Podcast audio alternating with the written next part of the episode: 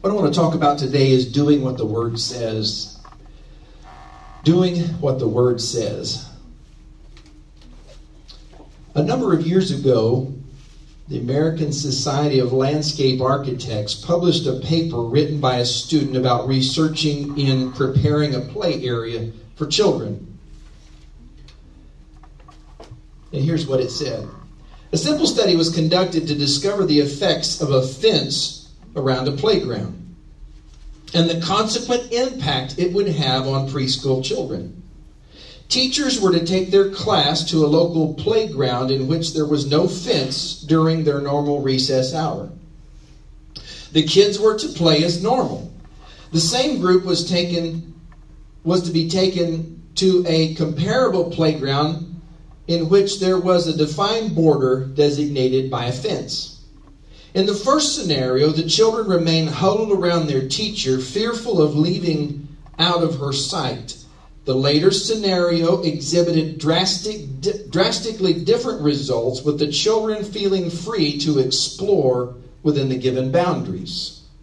The overwhelming conclusion was that with a given limitation, children felt safer to explore the playground. Without a fence, the children were not able to see a given boundary or limit and thus were more reluctant to leave the caregiver. With, the, with a boundary in this case, the fence, the children felt at ease to explore the space. They were able to separate from the caregiver and continue to develop in their sense of self while still recognizing they were, they were in a safe environment within the limits of the fence. I would propose to you this morning that the Word of God is our fence and our boundaries. If you will, it is God's guide to how we should live. When we choose to use it, we live our lives within its boundaries, we will have the confidence and peace, and certainly we will do that through our relationship with Jesus Christ. I thought that was a powerful example.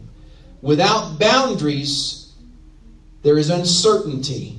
But with boundaries, there is an absolute setting that we know that we can live and live peacefully and freely within God's will and His plan. James chapter 1 verse number 19.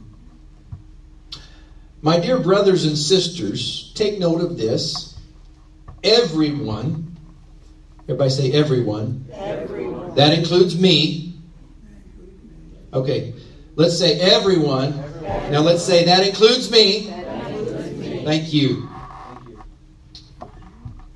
Should be quick to listen, slow to speak, and slow to become angry because human anger does not produce the righteousness that God desires.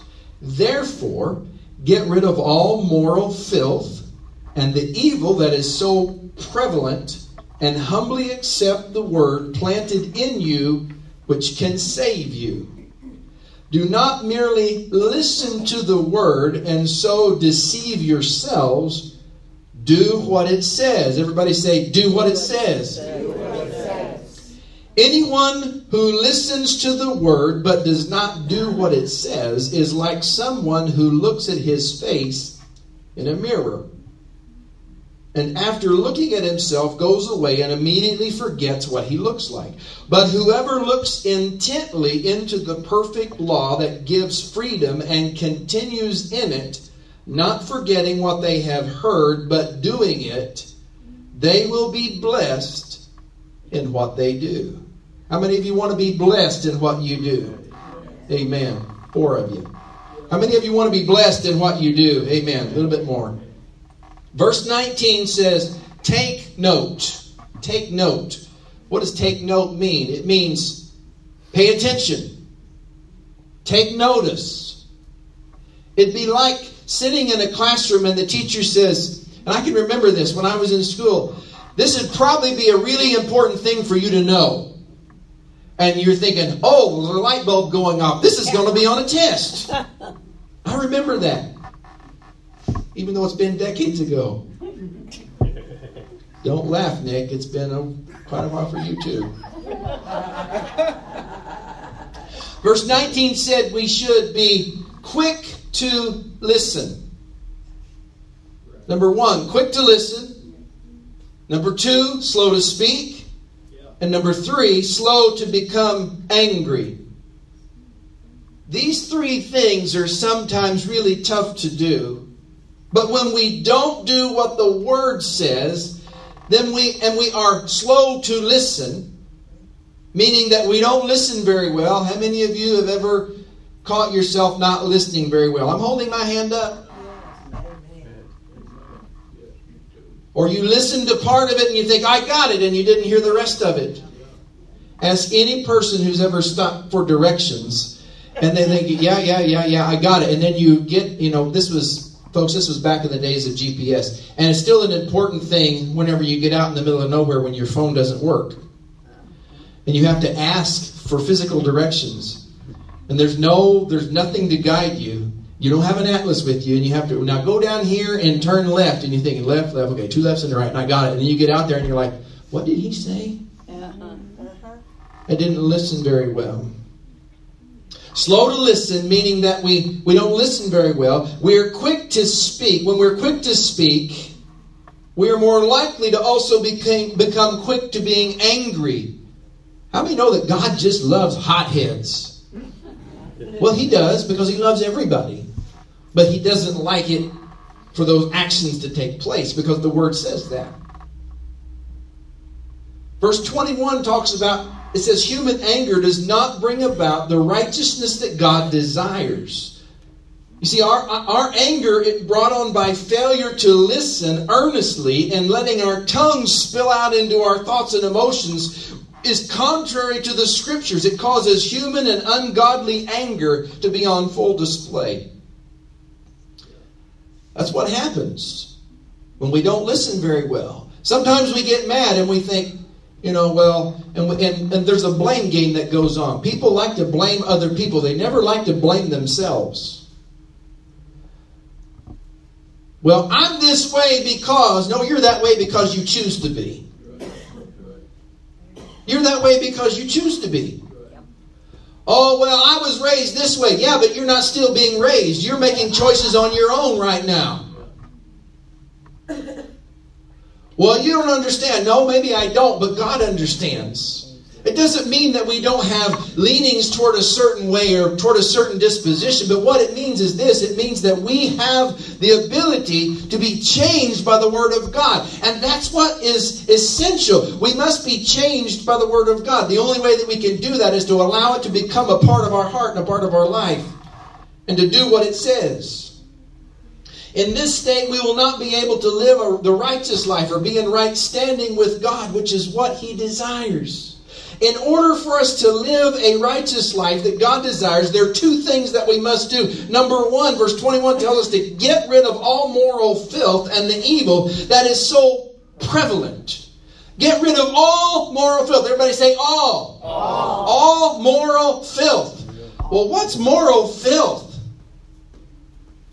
Anything that is not defined by the Word of God as something that we should do. Moral filth. You don't have to look very far to see moral filth. I'm reminded of a story that I heard uh, Stephen Hill preach. He preached a message.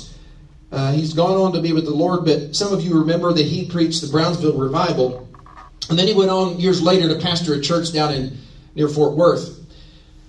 And I was listening, uh, uh watching one of his messages online while he was pastoring the church, and he uh, he was talking about the name of the message was Give Me Some Sugar. Basically, sugarcoat everything for me and just don't don't really get to the meat of the word just kind of glaze over it a little bit so i know the basics but don't get real deep because you know we don't want to we don't want to offend anybody he said there was a young man that began that began going to his church and he came he came up and he told him he said pastor he said, I went to the church down the road for three years and I never knew it was wrong to live with my girlfriend. Never knew. because nobody ever preached about it. May I tell you that it's wrong to live with your girlfriend?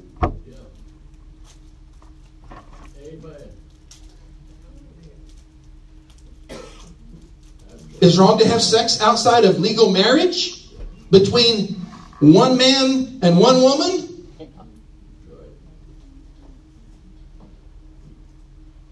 Don't shout me down now because I'm preaching good. It's the truth. It's the truth. I was counseling a couple one one time, and uh, how many know that perception is reality for a lot of people? Perception is reality for a lot of people. And um, what does that mean, Pastor? It means that the Bible tells us that we have to live a careful life.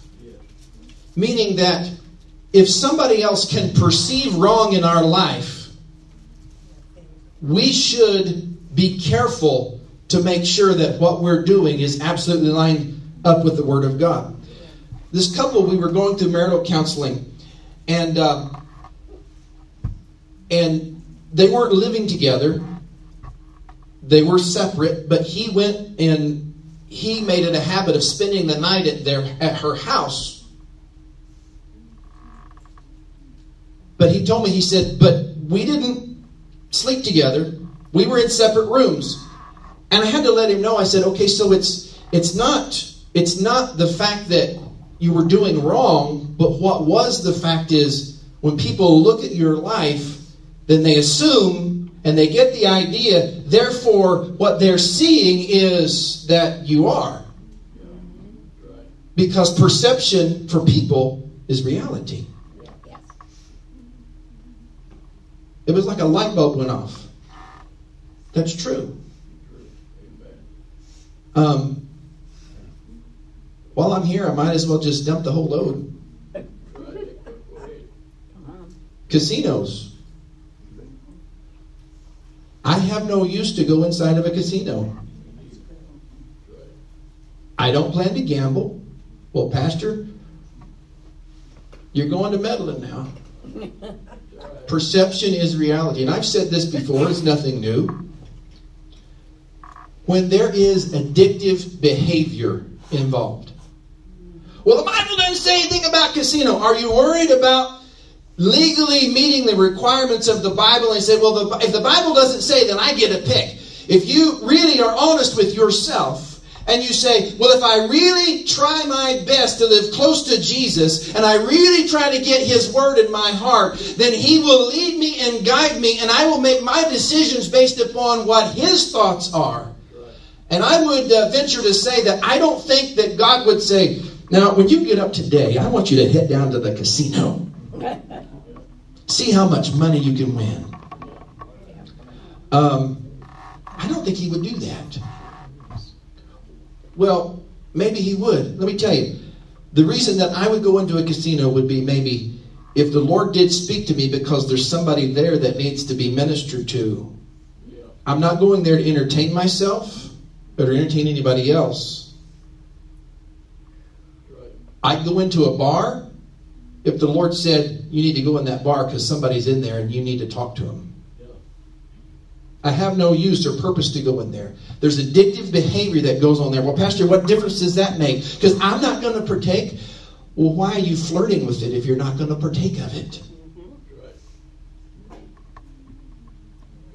Why are you flirting around with sex if you're not going to partake in it? Why are you flirting around with these behaviors that are, yes, sex is addictive. Drugs are addictive. Gambling is addictive. Alcohol is addictive. All of these things are addictive. But I can control it. Why don't you try being controlled by the Lord Jesus Christ and His Word and not being controlled by your own limitations because your limitations, your thoughts are not your boundary. The Word of God is your fence, your boundary, if you will. I mentioned before that I had a friend that says, you know, and he's a Christian. And I'm not going to stand here and say, well, you know, of course, when I was a kid, they would just say, if you gamble, you're going straight to hell. They would say that. I've heard it said. I'm not going to stand here and say, If you do this, you're going to go right to hell. I'm not going to say that because I'm not the judge. God's the judge. But I do know this. Like a friend told me, he said, Well, you know, a Christian man. And he says, I go to the casino and I look at it as entertainment. I take $20 and I go in and I spend $20 gambling. And when my $20 is gone, then I quit and I go home. He said, I would spend the same amount of movie uh, amount of money if I went to a movie, and that'd be okay. And he has made that a an okay thing in his life. That's between him and God. I don't want to be in the position to say, well, you know, I'm going to go down to the casino and I'm going to do this. And then somebody else sees me going to the casino and they say, well, pastor does it. And, I, and even if you're not a pastor, say, well, Les does it. So it must be okay. So I'm going to do it. I'm going to go down and take my $20. What happens if this person doesn't stop at $20? Exactly. What happens if he says, I just I just know I'm on the verge of the win. I just know it. And then before long, I was the reason why this person was introduced because I sanctioned it as being okay. Well, you can sleep around and, and, and be okay, so it should be okay for me. What does the Word of God say? Right. Yes. It's a boundary. Moral filth. You got it? Moral filth. And there's more things than that. It encompasses this here, and it talks about it right here as believers, we're all to set aside all the ungodly filth that permeates our corrupt society and it seeks to influence us and our families. This filth will defile our souls and it will blight our lives. Ephesians 4:22 says this: You were taught with regard to your former way of life to put off your old self. Everybody say old self. Old self. That means the way you lived when you were in sin before you knew Jesus Christ. You're not supposed to live that way anymore which is being corrupted by its deceitful desires. As long as you have leanings toward your old self, those desires will haunt you, they will come back, and they will try to pull you away from your relationship with Jesus Christ. That, that's why that repentance means a breaking away from everything that was old, because all things have become new. You have become new on the outside, and now you have to make the decision, you have to man up or woman up and say, I am going to make a clean break. I'm not going to live that way anymore. I'm not just going to say, well, you know, I'll give up this and this and this. And the thing that you don't give up is the thing that will ensnare you. Which is being corrupted by its deceitful desires. Verse 25 says, Therefore, each of you must put off falsehood, which means lying. Well, Pastor, everybody lies. No, they don't. Not if you're living by the Word of God, you don't. There's an old it was a record that I had whenever I was a kid. It was a Pinocchio storybook, and, and there used to be a song in that story, and I would sing that song, and it would say, "If you can't say something nice, then shh, say nothing." It'd be better to say nothing than to have a falsehood, have a lie, and speak truthfully to his neighbor. For we are members of one body. Verse thirty-one says, "Get rid of all bitterness." I don't know why I feel the need to just. This really isn't a specific focus of the message, but it is a scripture. But I feel like I need to stay here. Bitterness will keep you out of heaven. Bitterness will keep you out of heaven. Oh, Pastor, what are you talking about? Because, listen, Jesus said this if you don't forgive somebody else, then I will not forgive you. I can't forgive them. You just don't know what they did. No, I don't know what they did. But let me tell you this if Jesus Christ, the Son of God, could forgive those who nailed him to the cross, and he could forgive those as he was dying and being beaten, and he said, Lord, forgive them, for they don't know what they're doing, then I think we can find it somewhere to be able to forgive them. And we're not going to be able to find it within. We've only got to find it through Jesus Christ. You pray and you begin to pray for those people who have hurt hurt you, who have offended you, who have wronged you, who have made your life a living hell, you begin to pray for them and talk to Jesus about it. Yeah, and then you'll find that there's a point where there's pity, maybe, that replaces the bitterness, and the bitterness you give over to Him. We got to move on. Get rid of all bitterness, rage, and anger, brawling and slander, which means a false report that is that is there to injure the reputation of somebody else along with every form of malice which is the desire to cause injury or distress to another people did you know there are people that that thrive on malice they thrive on making somebody else's life miserable by bringing stuff up all the time that's what the Word of God says we're not supposed to do. That we were we were taught to put off everything that is even like that remotely. Colossians 3 8 says, But now you must rid yourselves of all things such as these anger, rage, malice, slander, and filthy language from your lips. 2 Peter 2 1 says, Therefore rid yourselves of all. Everybody say all. all. Malice and all. Everybody say all. all. Deceit hypocrisy, envy, and slander of every kind. Slander is like gossip. It's not just says every kind, not just a little bit. You know, it was humorous when I when I was a kid that you know Hee Haw used to be on them. We used to watch it. I think until it began to get a little more racy.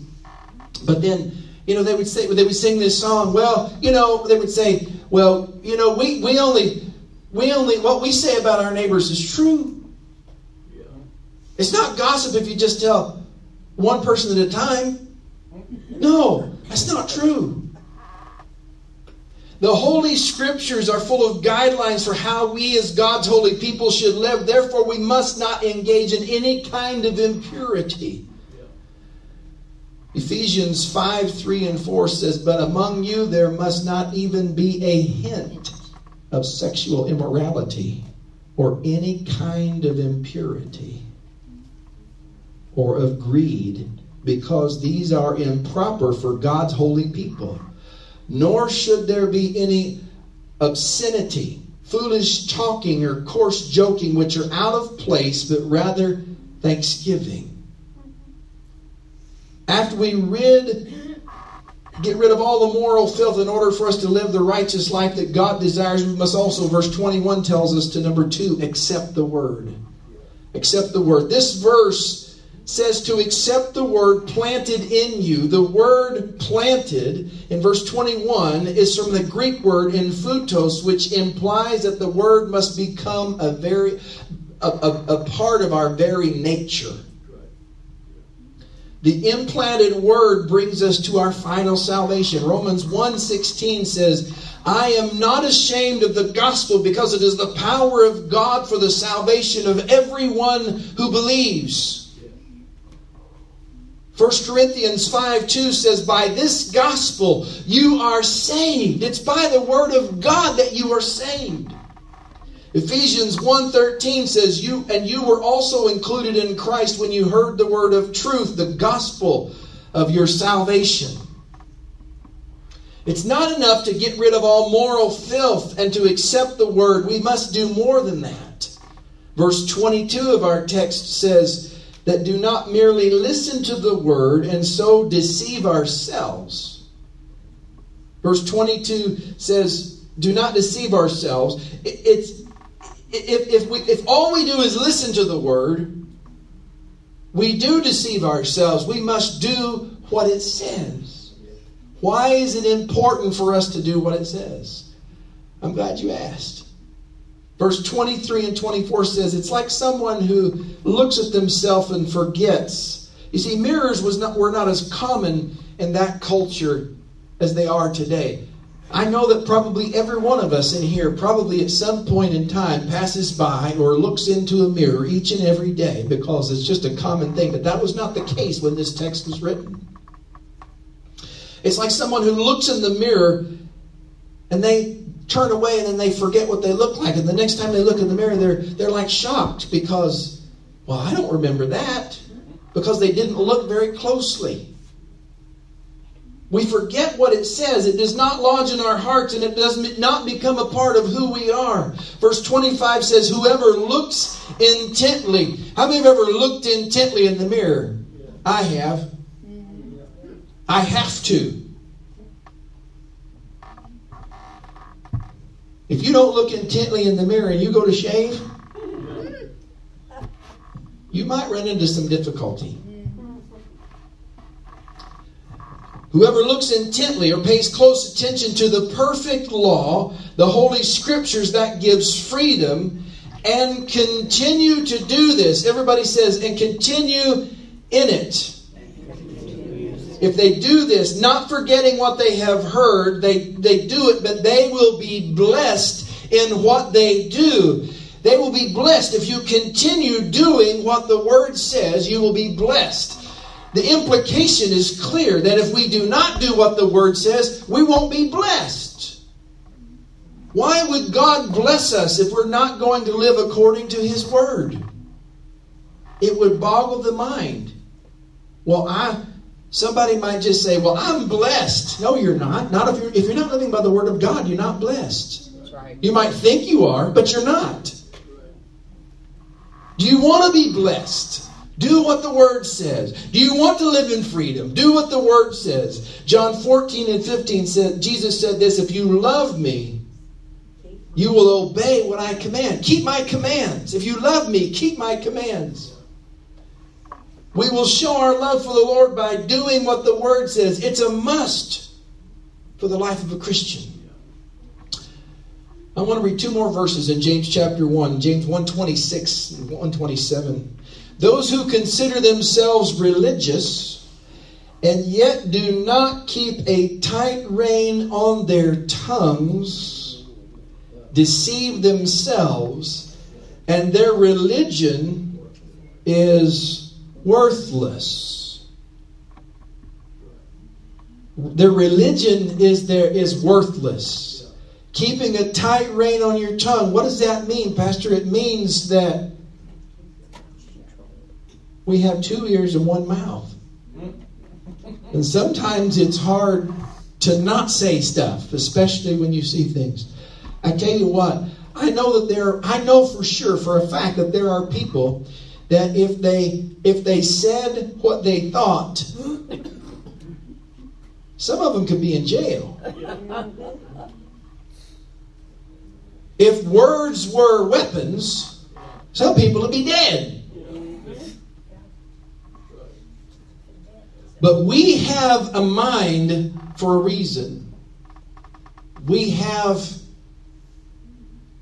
something in us when we have Jesus that goes above and beyond what we're supposed to do in our natural state of thinking. Verse 27 goes on to say, religion that our God that our that God our Father accepts as pure and flawless is this to look after orphans and widows in their distress and to keep oneself from being polluted by the world. We can consider ourselves to be a good Christian.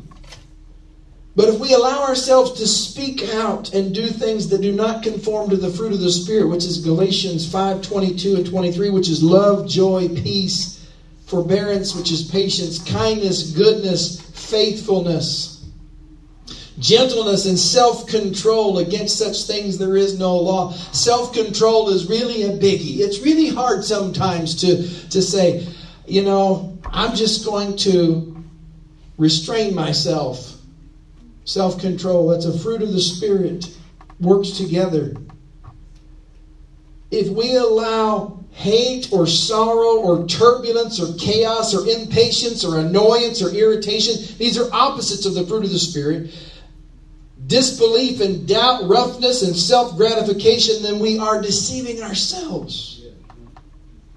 Then our Christianity, the scripture tells us, is worthless. It says religion, but you can substitute the word in Christianity. Your walk with Christ is really of no effect in your life or anybody else's. It's really not a walk at all. It is worthless to the Lord if these are not on display in your life. In order for the fruit of the Spirit to be on display, we must do what the Word says, not just hear it or listen to it, but it must be on display. It must be active and alive inside of us. And verse 27 told us that, that God accepts our lives, our religion, our, our Christianity is pure and faultless to look after widows and orphans, which means practically reach out and help others that are in need. in their distress and and keep oneself from being polluted by the world. I understand why some churches many years ago, and there are a few still today,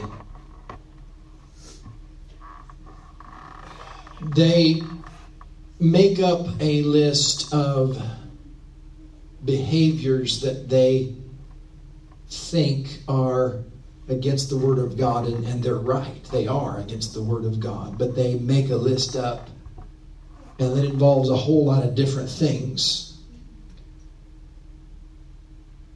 Some of the things that make the list aren't necessarily good or bad, but it can be in a bad way.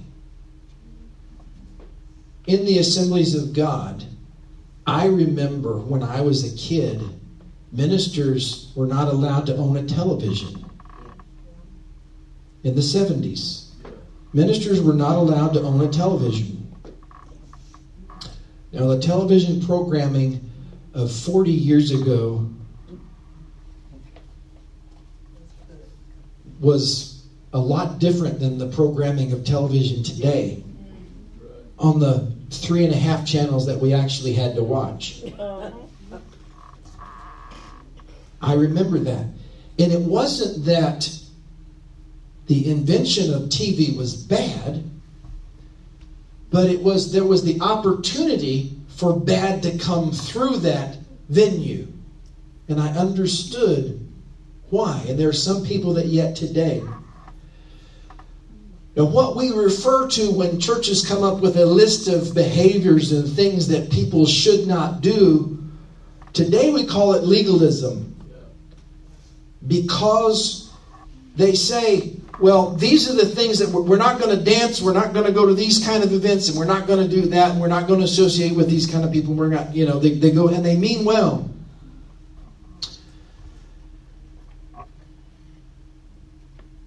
But what happens on the other side is there is a pendulum that has swung so far the other direction yeah. that while some of those activities might not have been bad in and of themselves. The potential was there. And now some people say, well, since I don't have that list of activities, or actually today what they say is if you tell me I'm not going to be able to do something, I just won't go to church. I just won't go to your church. We really don't need a list to tell us what's right and what's wrong. What we need is the Word of God, and we've got that. Amen. The challenge is getting people to follow and live by the Word of God and not introduce their own ideas and say, well, I'm going to think that this activity is okay. I can remember there was a time when Annette and I were dating, and we used to go out to movies when we dated. And uh, I remember I took a hiatus from going to movies because this was back in the in the 80s because I paid money to go in and sit and listen to vulgarity and obscenity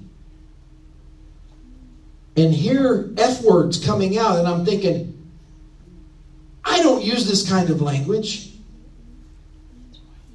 I don't have it in my home. Why would I pay my money to listen to this trash? That was in the days before the internet. Now, we go to movies, not very many of them, but we go. But I usually research them before I go because if there's something in there that I think, you know, it's got swear words in it and all that kind of stuff, I'm not going to go. Well, I can just overlook that. Well, if you can do that, that's between you and God. I just choose not to listen to it. I don't want to. It bothers me. There's a difference between personal convictions and and, and and really saying, you know, this is what the Bible says. I have personal convictions that are probably different than other people. You probably have personal convictions that are different from me. But what really it amounts to is when we get close enough to the Lord and we get deep enough in His Word, then He changes our appetites for things that are more godly and spiritual and in tune with His Word than things that the world produces and the world offers. And so you think those things, you know, they really don't matter to me anymore because my focus should be this. Just about to close this message out. How can someone look at our life and determine that we're doing what the Word says? Is the fruit of the Spirit on display? Are we involved in actions like reaching out to those in distress that need the hand of the Lord extended into their lives? And are we keeping ourselves from being polluted by the world? Doing what the Word says is a must for everyone who follows Jesus Christ. You've got an opportunity this coming Saturday. It's the first Saturday of the month, John 3:16.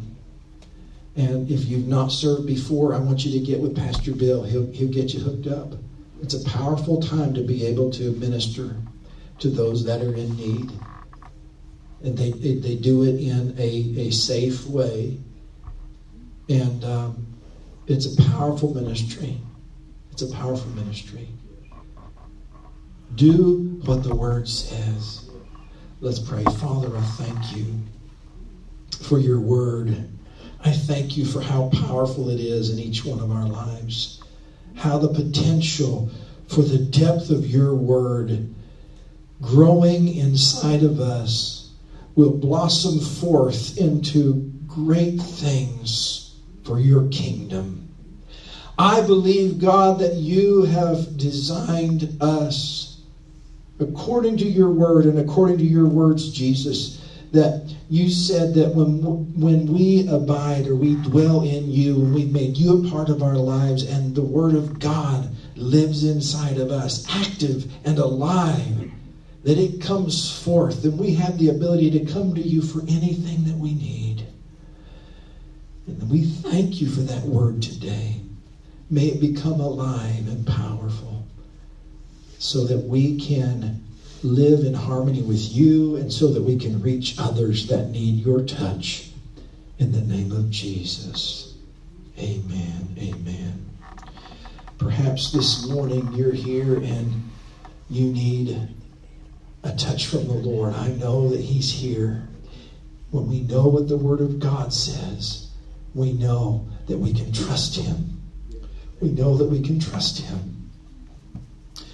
If you haven't made a commitment to follow Jesus Christ, all you have to do is believe with your heart and confess that Jesus is Lord, and the Bible says you will be saved. Turn away from everything old and embrace everything new in the newness of the gospel of Jesus Christ. Involve yourself in the Word of God. Pray. Get in the Word of God. Fellowship with other believers. Amen. That's critical and important. And if you are new at rededicating your heart and life to the Lord, and, and, or you've made a recommitment to Him, we have a free resource that we'd like to get into your hands. It's a book called Rescued, and it gives you the foundational things that you need to do to stay strong in your relationship with the Lord.